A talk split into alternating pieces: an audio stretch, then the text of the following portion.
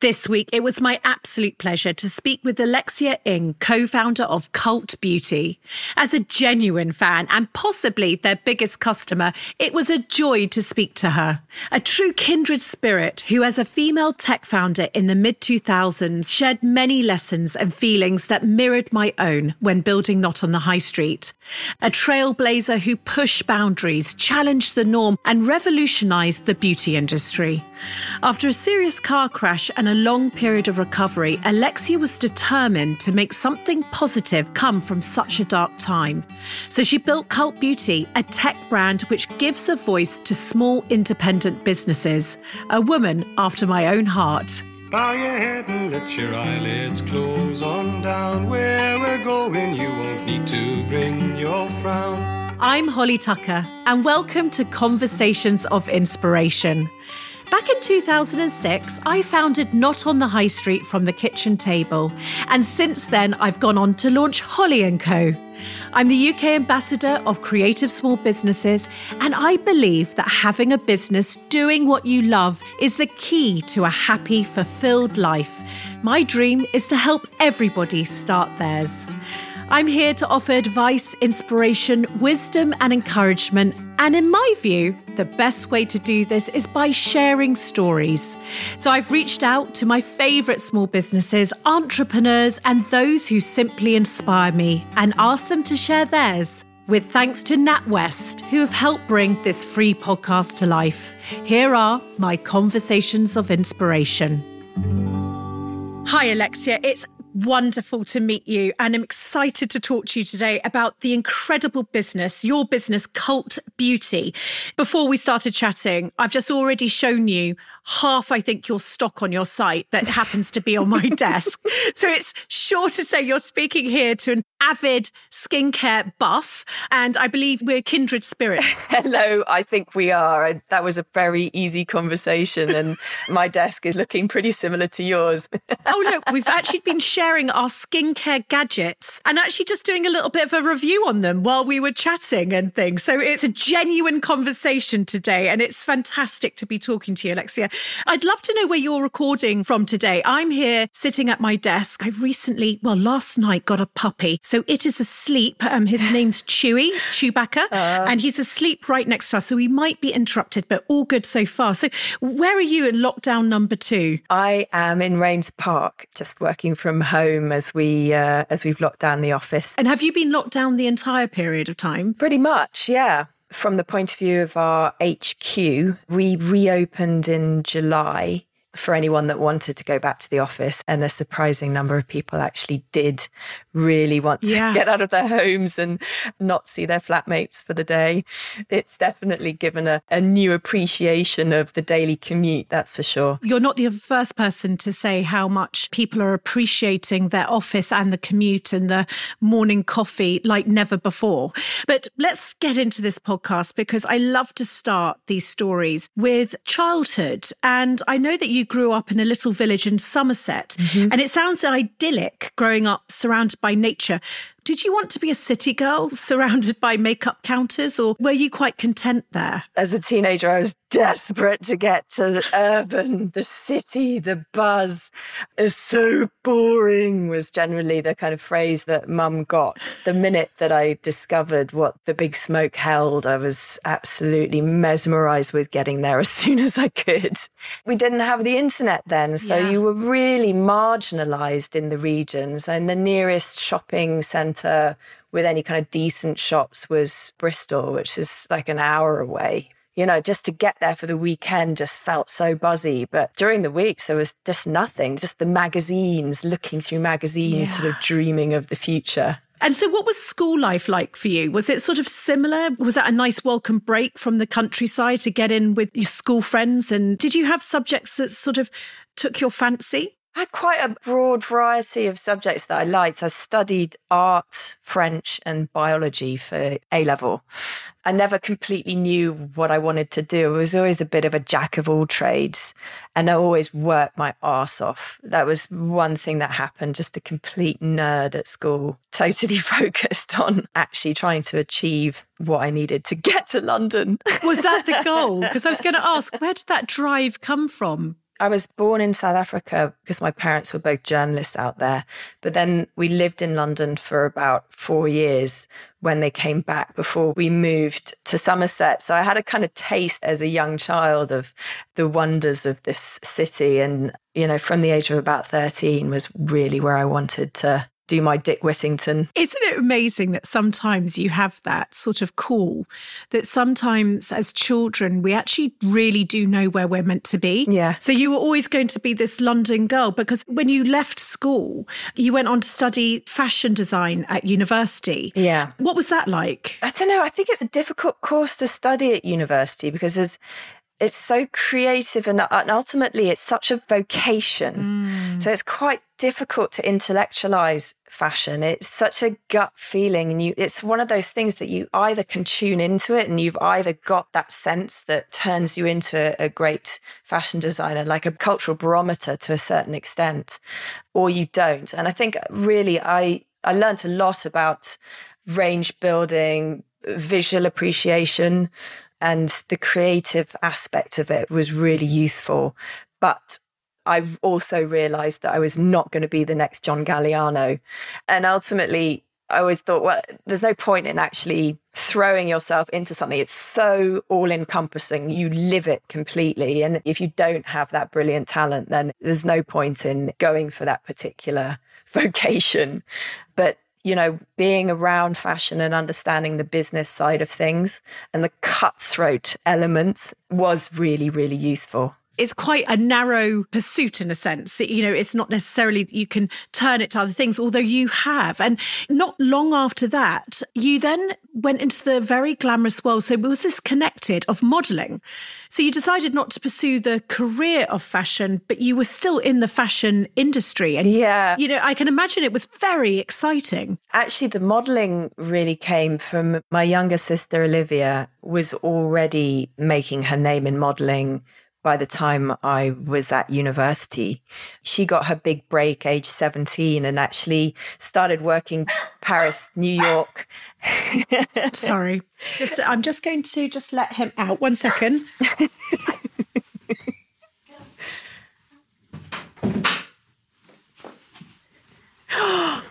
Have a look at this little thing. This is Chewbacca. Oh. Here he is. And he's eight weeks old. Oh my God. I mean, so just cute. So he's a border terrier yes. like our other one and just the sweetest little thing ever. So he's just going to go back to sleep, hopefully, after that little interruption. Come on, back in there. There you go, darling. There we are. Oh, he's gone back to sleep already. That's good. So we got to your sister. So she made her big break at 17. I think she walked for Vivienne Westwood in London Fashion Week, but then she started doing Paris and New York Fashion Week as well. And My it was goodness. in holidays between term times or half term, she would be doing this modeling gig. And I mean, I'd kind of watched her do that for a while. And, you know, I would be working waitressing through the whole holiday and she would end up earning the same in a day that I did in the three months. I was like, do you know what? Came out of university with some pretty mega debt.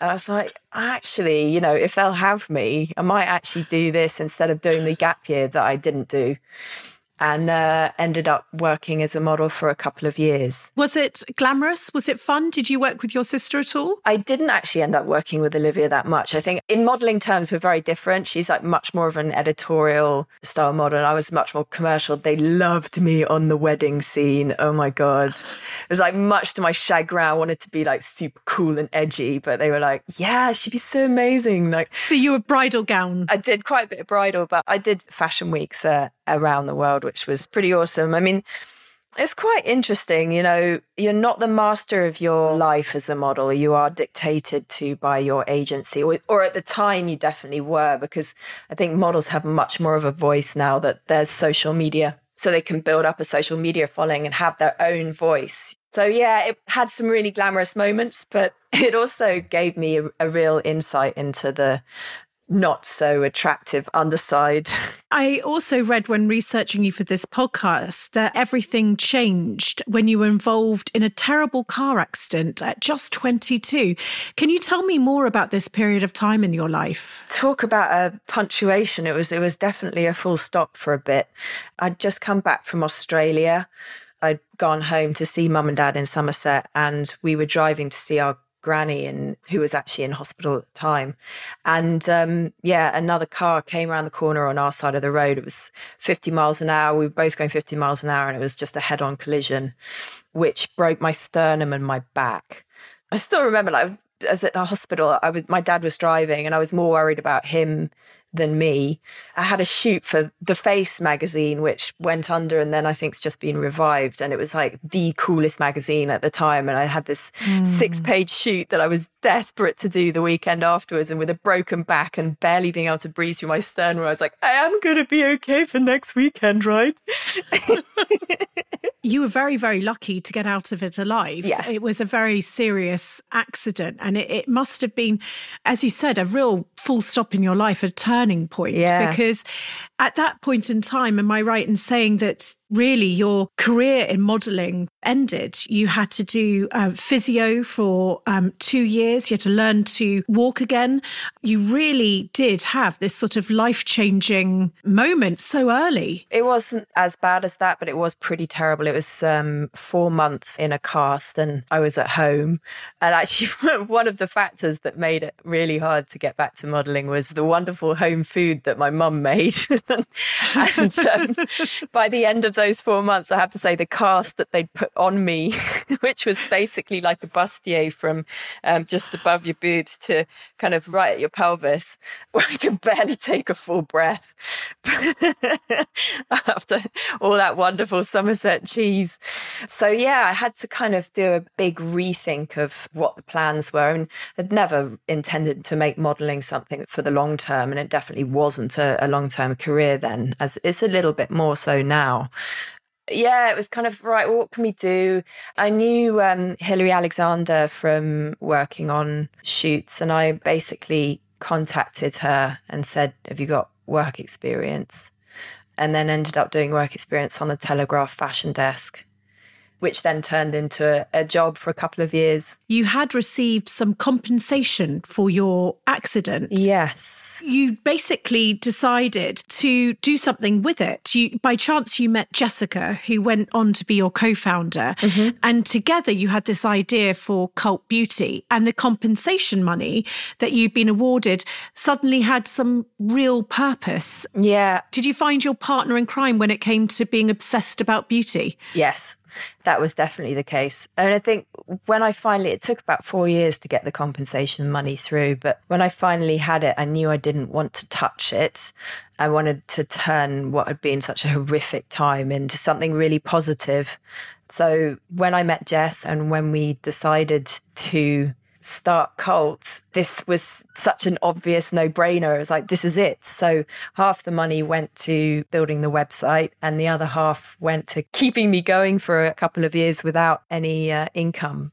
And Jess used her savings on from her side and we worked from her spare room as well. So it was a very lo fi operation to start off with, very bootstrapped together. It's that classic entrepreneurial story. And it was only after 18 months that you both were able to pay a salary of £500 yes. a month. It felt like a king's ransom. At the time, it just was the first time paying ourselves £500, seeing £500 in our account from a business that we had started really. It had so much meaning. It was jubilant. I think people sort of underestimate sometimes they're going through it and they think that no one else has gone through it and that maybe they're doing it wrong or they're destined to failure because it's so hard. I mean, bootstrapping it's serious stuff, isn't it? You know, those early, early days, literally not taking income, yeah. worrying about every single penny, not knowing if it will work or if it won't work. Can you remember those times? Yeah, I mean, they, they never leave you. I mean, it, feels like the biggest gamble of your life. Mm-hmm. I mean, all of your savings, leaving a perfectly good job. Yeah. just jumping off into the oblivion of unemployment and even worse, like literally spunking all of your cash on a website and logo design and building a website when you are very bootstrapped, when you don't have a lot of money, any web developers, you'll always be at the bottom of the list for them. So mm. the website that we were building, the delays got longer and longer and longer as other more lucrative jobs came into that agency. And I think we went through, we had three different developers before we found the ones who, who actually developed the original cult beauty site which was very different from the site that we have at the moment kind of almost wanted to send a little congratulation email to every customer who had actually made it through the checkout because there's just so many different things the checkout did. Like the crystal maze. Yeah, it really, really was. It's like, well done, you made it. Woo. I kind of got the feeling that customers quite liked that quirkiness. That at the time, I guess mm-hmm. our uh, attention spans were definitely longer then. I think we were dealing with an average attention span of 32 seconds from arriving onto the website. So um, you had 32 seconds to hit people with relevant content that would make them continue. Now it's eight. Yeah. Now you have eight seconds, a decade on is amazing what's happened to our attention spans. And I, I, think online things have got so slick and we've been trained to sort of certain ways of doing things. You know, you know the search bar is going to be at the top. You know there's this, this, this. So you've got less and less scope for swapping things around on the design of a site than you did when we first did the site. It was a lot more kind of new, innovative, Wild Westy vibe yeah. because these conventions hadn't been decided yet. You were consulting with experts in industry, you know, dermatologists, makeup artists, and asking them what was their top 10 products and putting those products online. And there was this transparency, again, along with the sort of how you shot your products. There was something that now feels very today. But then I can imagine it really was alien to the customer. You know, you started using the blogging community like no one else was. You were sort of challenging convention. Mm. You were asking those bloggers to tell their stories and you sort of met your match in heaven there, didn't you? Was it your journalistic days? Why did you know it was going to work? I think it was a few things. I still remember when I first discovered what blogging was when I worked for Gap I mean, it was, ooh, was it 2005? And they had a marketing conference that used to happen every year. And, you, and we went to San Francisco, which is where they're based. And during this marketing conference, they presented a lot of innovation that they saw coming in the marketing space. And there was this one talk from somebody about blogging and about how this was something they could see becoming a thing. And I think it, it really stuck with me because actually the way that they were coming at it was this is a threat to Gap mm. because we can't control the messaging. I was like, ooh, that sounds great. it's like the little rebel in me was like, did a little somersault. I was like, ooh, something that the mainstream media can't be controlled. That's a really interesting concept. And, you know, that I then started looking around at blogging and it, you know, it was very basic and it was very tech based at the time. So it really wasn't that interesting but, you know, that really stuck with me as a concept. And when I started to see the UK bloggers coming online talking about beauty, talking about something that we both shared, it wasn't so much a matter of using bloggers, it was mm. growing up together. It was contacting them and going, Isn't this hard? This online thing. And, you know, all of the brands were ignoring the blogging community. And they would contact me and say, Look, I've just seen this awesome brand on the site. Can I call in a sample? And I was like, Do you know what? I've got one. Can you send it back? afterwards. Wow. Just try a bit and see what you think and then send it back afterwards because and then I can send it on to someone else and we can kind of share it around because we just didn't have the budget for this kind of marketing. So it really was a, a growing up together sort of as the internet started to flourish and become slightly more mainstream. NatWest's support for small businesses goes way beyond simply finance and day to day banking. Through their online business hub, you can find all kinds of useful information on how to kickstart and grow your business, from strategy and planning to sales and marketing. And it's all free. Head over to natwestbusinesshub.com forward slash Holly Tucker, where you'll also be able to view my exclusive video sharing top tips for small businesses and sign up for free email business updates. Now, as you know, every week we run a competition with NatWest, who give away their ad break to small businesses and independents. They truly believe in the power of small and want to give you the opportunity to showcase your business to tens of thousands of listeners. So let me hand over to this week's NatWest Independent Ad Break winner. Inhale, adventure, calm beautiful scents. Think Libby Lavender. I am Libby Lavender herself. I am Wendy Lavender. And we sell candles and diffusers. Imagine sleeping on an orchard on a summer's eve. This is one of the beautiful scents that we have in our collection apple and black currant. All our scents are customised to fit your home. From subtle to sweet smells, we have fragrances for everyone take a look at our full range at libbylavender.co.uk. Our Facebook and Instagram is Libby Lavender Cotswolds. Contact us at info at libbylavender.co.uk. Thanks for listening. If you'd like to take NatWest up on their generosity and be heard by tens of thousands of people, we've created more information on what we're looking for at our website, holly.co. Now, let's get back to our conversation of inspiration.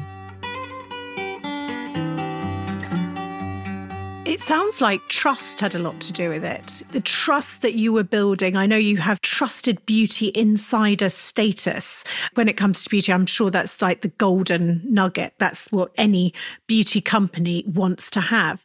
But it feels like the way that you were going about things, turning it on its head, being with those out there who were also on a sort of a journey and sharing the experience and actually being transparent with the customer in a way of saying, look, we're not the big boys and girls here, but what we are is honest. Yeah. And we're going to tell you the truth. And it's funny, isn't it? Nowadays, you think, yeah, that seems like a really good strategy. But then that's not what was happening. I think it was born out of a real frustration at the kind of marketing of the days was something that I called head pat marketing, which is sort of, don't you worry your pretty little head about the science bit. You just give us your money and we'll right. make your lashes long. And it was just the way that you were spoken to as a beauty consumer. It's a pseudo scientific claptrap that it was always just a little bit opaque. Mm-hmm. And then actually the way that beauty was sold is that you would come in just to one particular brand, even if you were in a multi brand retailer. And it was less about selling you the range of beauty that was in front of you and more about really getting as many of that one brand's products into your basket. So I always felt like I kind of had a little bit of a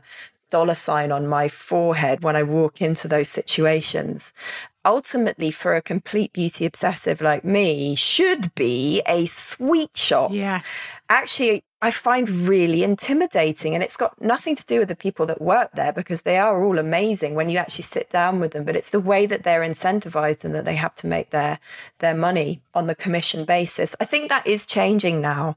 But at the time, it was very, very prevalent when Jess and I were co founding Cult. So it was in reaction to this. It's like we wanted to build the most trusted beauty retailer in the world. And that is Cult Beauty's mission. That's our focus for everybody. Ultimately, I've always thought that if you have trust, you have a business. It's a long term, sustainable business. Mm-hmm. People will come back. You don't have to pay them to come back. They'll come back because they want to come back. And then if you add in entertainment on top of that, on top of knowing that you can yeah it's I always said like knowing it's like a beauty hall of fame where you know anything you get at Cult Beauty is sell your granny good. Um, no one will let me use that one. I can't think why. I don't know why. I don't know why. let's go back to 2008 when it all started because this was a time that the world was in the grip of a very deep recession, mm. and I remember it very well. Sophia, I were right there building Not on the High Street at the time. Do you think now, looking back, that launching during this time made you more resilient, I suppose, or more, creative when you went about things? Yeah, I mean, it also took away all of our other options. uh, yeah, it did make me very resilient and innovative because there's nothing like absolute necessity to really make you creative. Yeah, it's true. Like, you know, we started this, we didn't have lots of money, so we couldn't invest in paid marketing, which is why mm-hmm. storytelling is so much at the heart of everything Cult Beauty does because that's the way to get people to come for free, like talking about that entertainment. So it's PR, it's the PR and brand building background that I have, but also the journalistic background coming in as well. So you have these indie brands that no one has heard of that you're bringing in from cult brands from different countries, but in, in the UK and Europe, never heard of before. And the way to introduce them to the UK is to really tell their story and why is this brand so intriguing and interesting and why should you be buying into it? Because you know the sourcing practices the story behind the founder the journey they went on the rare plum that they put in it that suddenly changes everything to do with your hair or whatever. That's the sort of stuff that really turns me on with beauty and i think it is the way that we like to discover as humans. You know, it's, mm. I think so much has become so much about a commercial value and commercial exchanges that a bit of romance and a bit of a yarn around, you know, a journey that someone's made. Yeah. It's brilliant. You yeah. know, everything so computer says no nowadays. It's nice to take a bit of time and go on these little voyages of discovery. And I think that's with beauty, with fashion, with a lot of consumer things that the brands that are doing really well at the moment are the ones that have really nailed that aspect. Yeah. You have to be transparent in it. It has to feel real. That word authentic, it's been so overused, but authentic is really important yeah. in a sort of fake news world. You know, these little diamonds of authenticity just shine out so massively. I wanted to touch on this period of time because obviously, right now, we're going through a similar scenario with COVID, and it's a tough time for business, you know, launching basically during crisis or a, a, recession. What advice might you give to small businesses listening about starting a time during a period that feels so incredibly tough? Well, I mean, I think it makes you lean and it makes you practical. It makes you put sometimes whimsy aside mm-hmm. to a certain extent. And, and it's also really about focusing down on your message and your reason for being. Your reason for being is the essential part of any brand. And, and if you can't believe in that and have a really strong brand message around that, you probably shouldn't be being, mm-hmm. to be honest. There's sort of a natural selection process that happens through any recession. But the advice that I would give to indie brands is your strength is your storytelling. Your strength is your community, is your ability to connect with people on a much more human scale. And that is what consumers are really hunting out at the moment. So keeping that message really pure, but keeping very focused on who you want that message to go to. It's not about trying to dominate the world right now. It really is about understanding who your customer is and really focusing on that person. Like become a complete customer cohort stalker. What are they reading?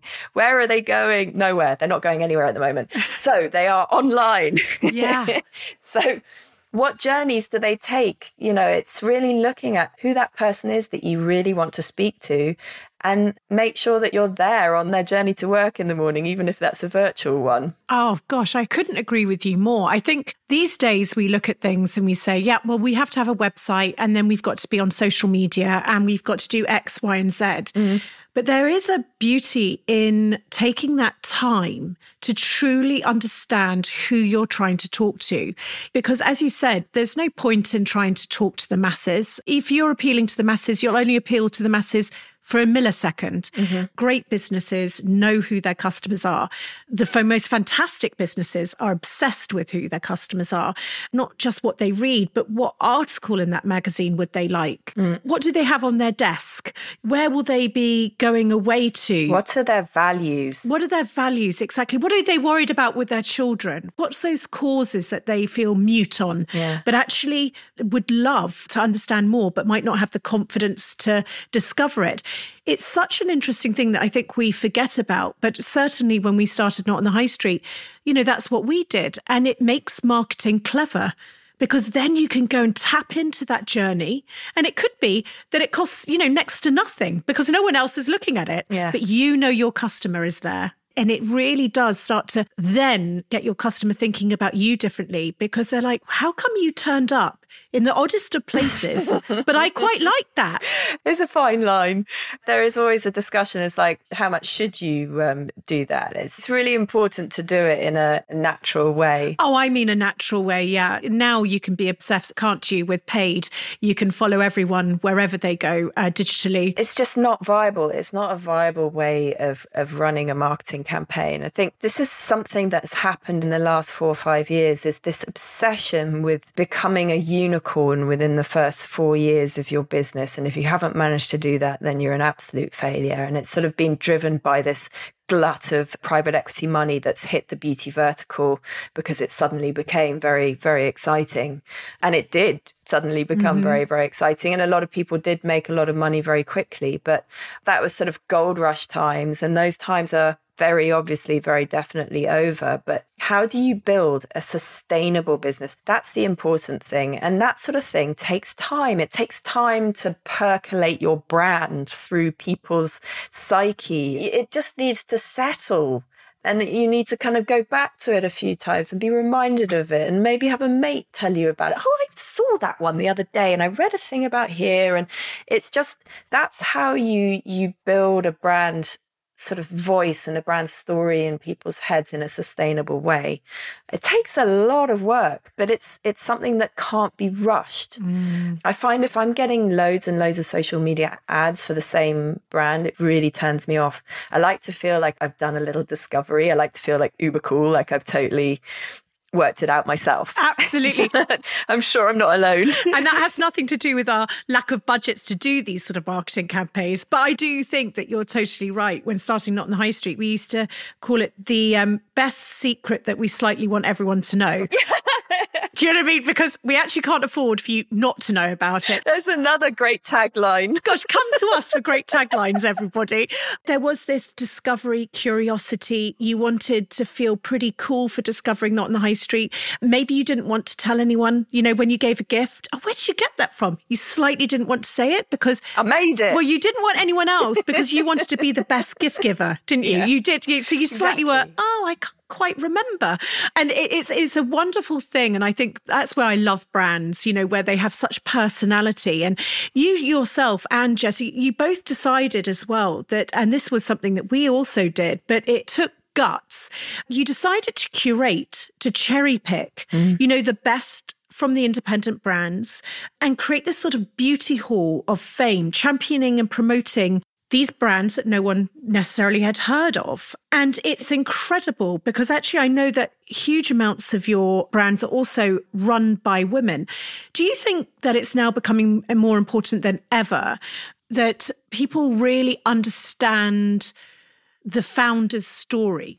Did you know that when you started off that this is great marketing? You know, these brands are far more powerful than the bigger brands because of their stories. I didn't know that. But what's happened in the meantime is as we've all moved our lives online, we've become more and more dehumanized. I've talked about the computer says no thing. You know, when you're when you're emailing a brand, like people really don't expect to get emails back sometimes. No. The wording that people email into an online brand, it's sort of just pushing it into the ether. Hello, could somebody help me, please? Yeah. Because of the general experience of so many people of dealing with kind of the Amazons of this world where you'll get a bot reply or it just doesn't feel there's no human sense in the whole interaction. And I think because that is being slowly, slowly and more efficiently removed from our lives, you know, it does make life more efficient removing humans. Yes. Um, because we are not that efficient generally in comparison to the AI.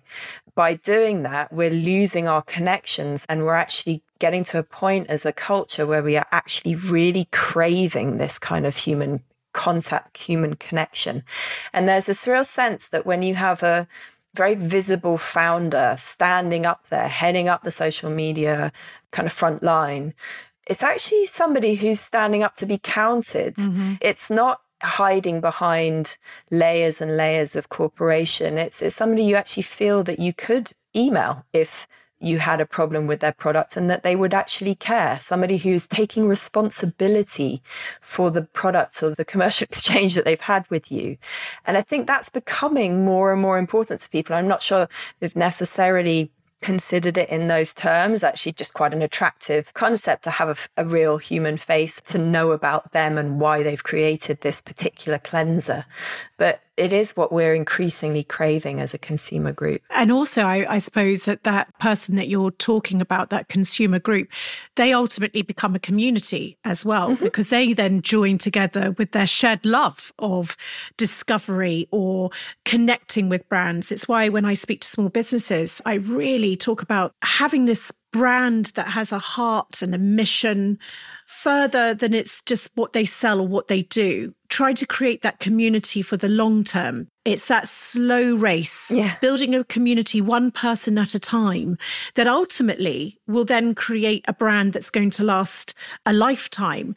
Now, you must have built quite a community of people who believe in what you're doing. Is it 65% of businesses that you support are independent? Yes, 65% of the brands that we stock.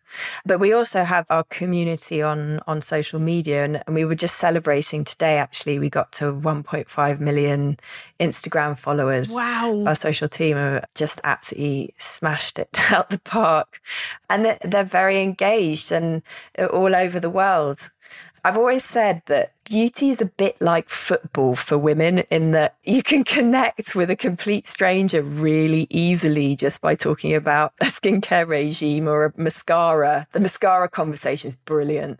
You know, you can always have a damn good back and forward about what's the best mascara because no one agrees. Oh, you're so right. And I've never thought of it like that. I love that. And I assume as well, having a community is such responsibility because it can also put people out of business as much put people in business. Before we chatted about the butcher, you were saying about this sort of village feel. Can you just recount that story? Yeah, like I've always thought that the internet brought with it the rediscovery of the niche very much in the way that it used to exist in a village. And, and coming from a village, I guess it was more obvious to me than lots of other people. But ultimately, you know, if Bob the Butcher sells bad meat, Bob the Butcher is going to very quickly go out of business because of word of mouth, the peer reviewing. And the peer reviewing sort of happens on a more organic way in a village, but the internet has facilitated this mass village where we can all gather round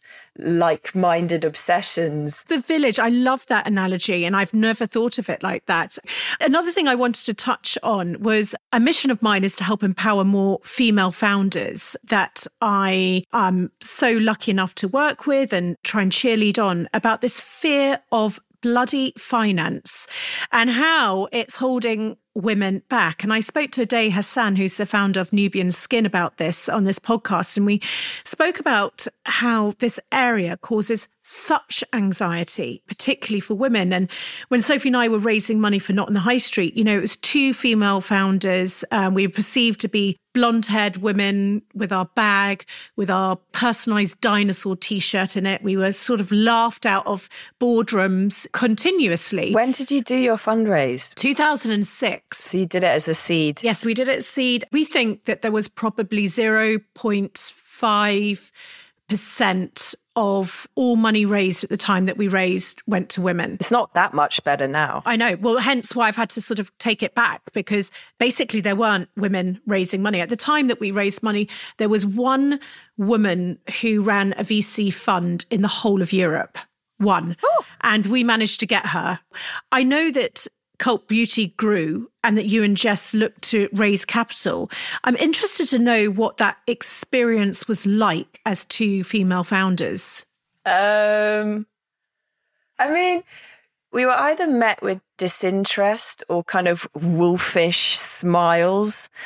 I mean, a lot of no one's going to buy beauty online coming from somebody who'd never bought beauty in their entire life. There's lots of, oh, my wife likes that. Oh, yes, I had that.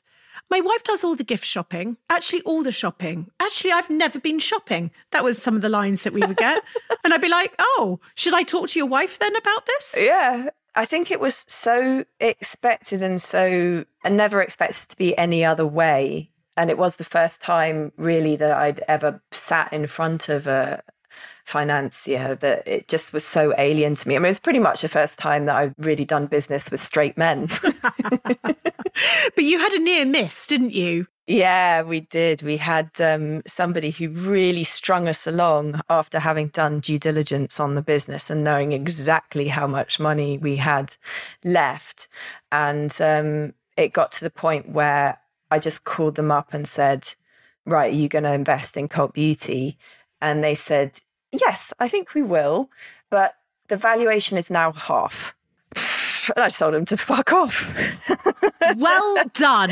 Well done. Because you know what? He wanted you right at that precise moment. It's like gazumping, isn't it, when buying a house? he knew you were desperate. He'd seen how much money was in the bank account, and that is how he was going to treat you. Probably for the rest of your relationship. Yeah. I mean, well done, you. And many people, by the way, aren't in that situation that they can turn away. Well, it was such a bad offer that I had really no other choice. And he would have completely owned the business for a measly sum and actually would have ended up killing what was a fledgling, amazing business. Um, we just needed somebody to believe in us, which is what we eventually ended up getting. So it's one of those things like it was quite a difficult conversation to have with Jess afterwards. I was like, uh, yeah, just said no.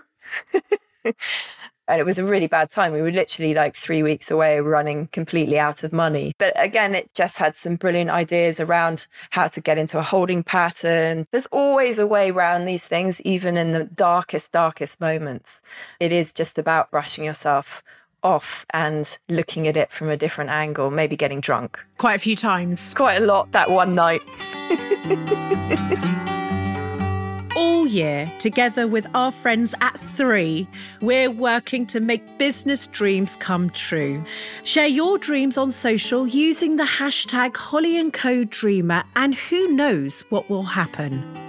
Three understands it's been a tough time for businesses, so they're offering their business price promise. A promise that if you find a better deal, they'll beat it. Not only that, I love that they offer up to £500 of benefits from specialist partners to help your business thrive. Head to 3.co.uk forward slash terms for terms and conditions. Now, here's a short story about those that dreamed big and flew. I don't design clothes, I design dreams, are the words of renowned American fashion designer Ralph Lauren. Born to Jewish immigrant parents, Ralph grew up in the Bronx in New York and was raised with his three older brothers. His fashion sense started from an early age, and at just 12, he would buy expensive suits with money he earned from his after school job. After graduating, Ralph worked as a salesman and began studying business at night. After a stint in the army, his empire was founded when he opened his first ever tie shop with no formal training. Tailored suits and shirts were added the following year, and polo menswear was born, creating an instant American classic. Women's clothing and homeware bearing the Ralph Lauren name followed, and Ralph became the first fashion designer to have his own signature store. His contribution to the 20th century fashion scene cannot be underestimated, and his idea of clothes always telling a story is reflected in his son's words that it's not about fabrics, it's about dreams. So never be afraid to dream big, because as Ralph says, anything is possible, and I'm living proof. Don't forget to share your own business dreams on social using the hashtag Holly & Co Dreamer. And to find out more about their business plans, search 3 Means Business. Now, back to Conversations of Inspiration. I feel like we've had very, very similar journeys as someone who, yes, went through that process four times. Yeah. In the end, you found your investors the brilliantly who'd backed Net-a-Porter and who truly believed in your concept. Well, they were actually part of the founding team of Net-a-Porter. They weren't institutional investors. These are people who came in as angels. Oh, fantastic. So they actually got the nitty gritty. They actually got what it was like to be on the ground. Very few people had e commerce experience because e commerce hadn't really existed. And it was very useful having somebody who'd done it before, if in a completely different category. And it took a while to kind of communicate that the fashion category acted very different from beauty, but there are a lot of similarities as well. And for those who we've scared off raising capital because potentially we just did that in one fell swoop, the point is, isn't it, that, you know, your gut instinct kicked in there. Yeah. You knew it wasn't right. You had the power and the bravery to say no, even though it meant you were in the deepest of shit when you need to, you were only a few weeks away from hopefully being out of it. And I know what that feels like. You know, you had the end in sight, didn't you? Yep. And it must have taken you everything to walk away. I so want to do a pretty woman moment if I ever see him again. Yes. I try not to hold on to these things. It's a very negative thing to do, but I really want to have a pretty woman moment. Yes, you've kept following his career just in case you might happen to be in the same vicinity as him. One of my first investors, Tom Teichman, said that, you know, you have to be willing to walk down the business aisle with your investor. Oh, God, yes. It's so like dating. It is- It's so like dating. is. It's hilarious. Yeah. And so you need to not make a wrong move here. Yeah, it's one of those things that, you know, you can't worry about it too much, but I think your gut is your most important organ when it comes to that kind of decision. And ultimately, ask the barefaced questions, the stuff that's in the back of your mind, you know, what if you do this? What if that happens? And just ask it, you know, like it's one of those things like just being very truthful about what you want out of the business helps them align with whether they want to support you in that journey, you know? It's about aligning your interests. If you find somebody whose interests are aligned exactly with yours, that's the best thing you could possibly find in an investor. Mm. You are going to fall out, but if you are aligned, you'll find a way to come back. You did all of this with a co founder. That too is like a marriage, isn't it? It's a shared passion. Sophie and I used to call each other work husbands. It's an amazing relationship when you have these sort of complementary skills. And I also say to businesses out there, even if you've started, there's never a wrong time to bring on a co founder. You know, it doesn't have to just be from conception, it can be along the journey. What has that journey been like? And has it changed over time? Yeah, it has. I mean, Jess left about seven years ago in the day to day. So she's a non executive director and she's based out of the States now. For the first six, seven years, we were literally in each other's pockets. And it was amazing. Like, I have to say, like, doing something like that on your own. I think it probably would have killed either of us. Mm-hmm. It was just too much pressure. And having the ability to bounce ideas and just sense check stuff. Am I mad for thinking this? Do you feel the same way? It's like two questions that are really useful to have. And I think, you know, finding a co founder, and I now have a co CEO with Mari Salmon, finding somebody that is very different from you that has very different skill set is really important mm-hmm. because it just means that you can be a good yin yang and you can have very different views on things and you can bring very different talents to the operation. It means that it's much more of a balanced partnership. Where people go wrong is when they have too many similar skills and then it can turn into sort of a bickering mess. But, you know, if you have these complementary skills where you can balance each other out is exactly where you want to be. What's been so amazing is watching the teams evolve. And a lot of the people who are at Cult Beauty have been there for quite a long time, you know, have, have actually helped set this up and watch it as it's grown and as other teams have grown. And there's about 240 people now. Wow. And I've always found, and I'm really annoyed that we can't do it this year, is like the Christmas party is the moment to take stock and just look around at the vast number of people that we've managed to gather together in the umbrella of this sort of quest for beauty excellence, all getting a bit drunk on tequila and uh, dancing around the club. You know, that's something that makes me feel very proud and very content just um, having been part of something that's created that. It sounds like gut instinct and sort of a self belief has kept you standing, I suppose, during this journey? As I said, I, I really can empathize quite strongly with some of your journey, and it isn't for the faint hearted. No. What would you say to people about trusting their gut, even if they're not even experts? You know, we just started saying, you know, neither of us had tech background, neither of us had retail background, and yet we went into building these marketplaces do you think that we can summons that courage and fake it till we make it? I grew self confidence through cult beauty. Really, I, I, started with very little. That's a life journey, isn't it? To self confidence and, and self acceptance. But getting to the point where you can actually stand up against somebody who maybe comes from a place of deep experience and actually challenge them in a nice way, but challenge them and say, actually, I come at this from a very different perspective, and here's my perspective. It's important to do, it's important to listen to what the advice that other people have, but it's also if that advice feels contrary to your mission, then it's time to ignore it. And actually, that then feeds back to that need to have a very pure, very simple brand mission. That's what helps you make those decisions on a daily basis because you can refer back to it does this feed into this mission? Will this elevate this mission? Will it help grow it forward? And if it doesn't, it's quite an easy thing to say no. I end all of my interviews, and this has just been a fantastic afternoon. Thank you. With the analogy that running a business is like being on this epic roller coaster. And of course, you know, yours would be full of the most glorious potions and lotions. But I'm wondering what you would say has been your biggest low on this journey.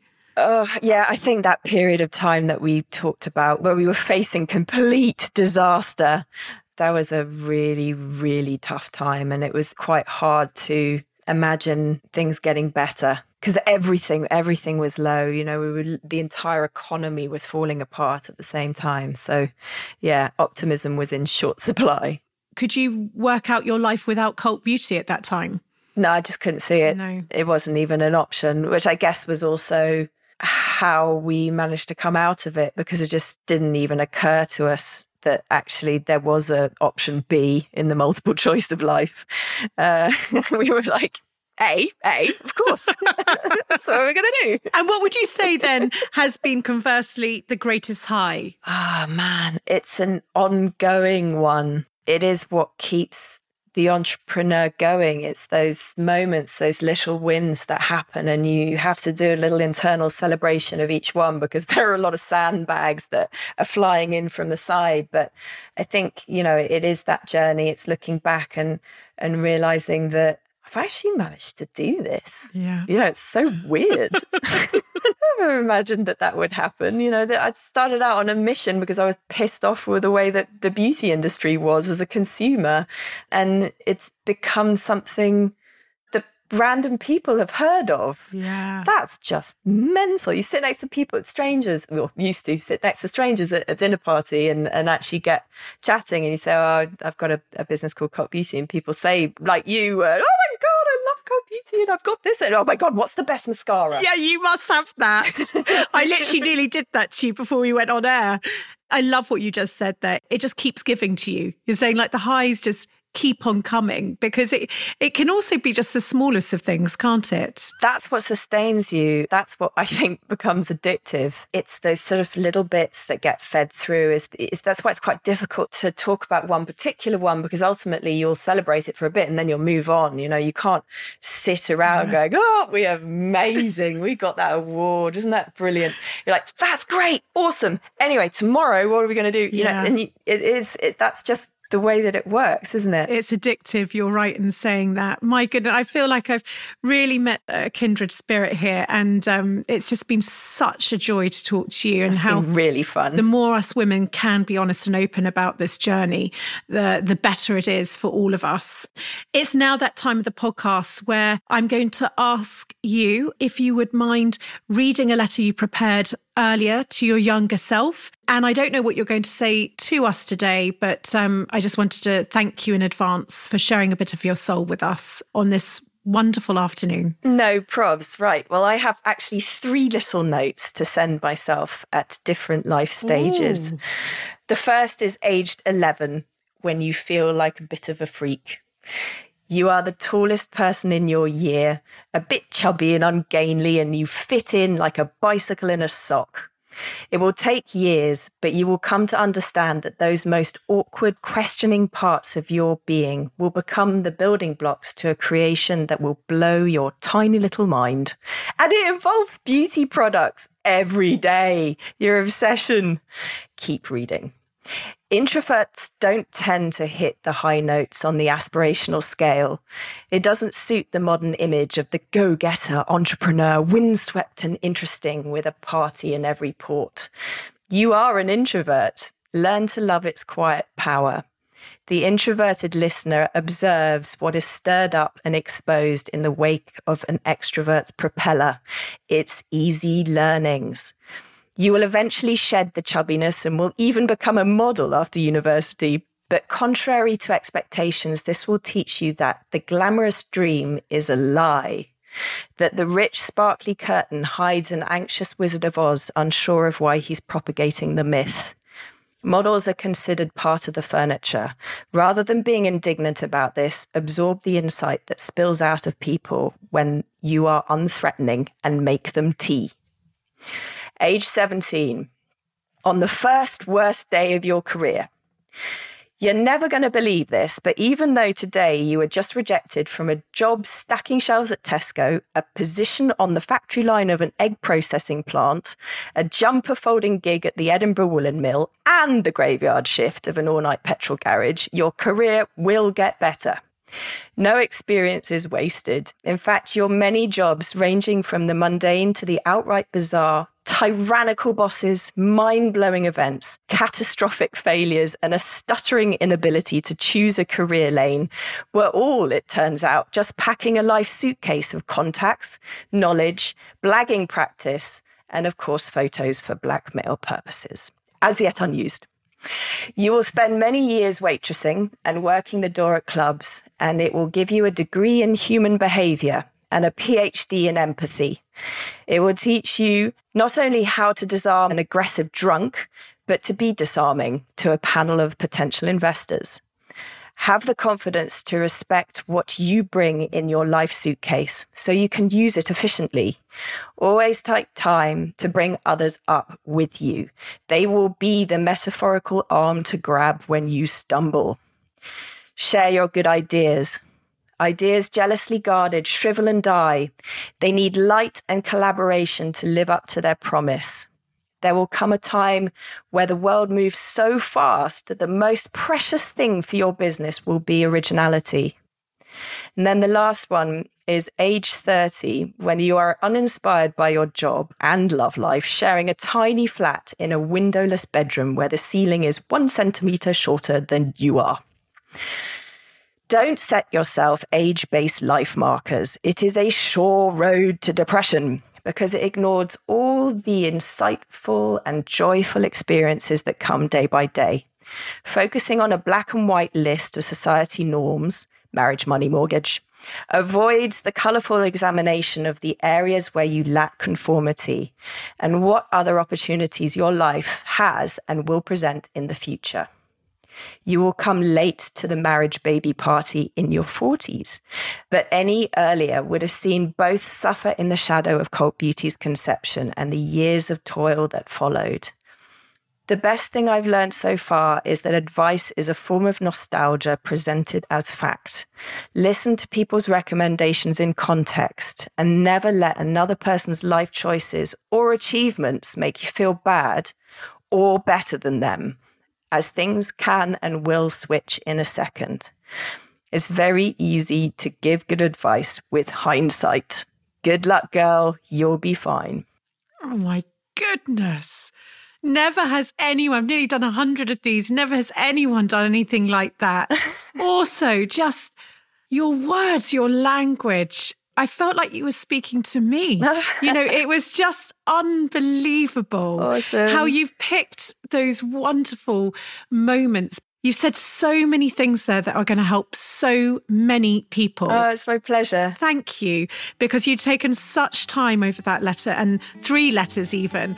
and it's just been an absolute joy to listen to. Thank you so much for your time today. Really has been such a pleasure to talk to you. Before you go, don't forget NatWest's Business Builder. Packed full of videos and advice to help you build your business and give you the tools you need. To find out more, head to natwestbusinesshub.com forward slash Holly Tucker. If you've enjoyed this episode, if it's helped you along your journey or inspired you, would you mind rating and reviewing? Your support means the world to me. It really does spread the word and will help inspire even more people to build a life they love. And if you want to hear all our latest news, you can sign up to my weekly newsletter, Holly's Desk Notes, over at holly.co.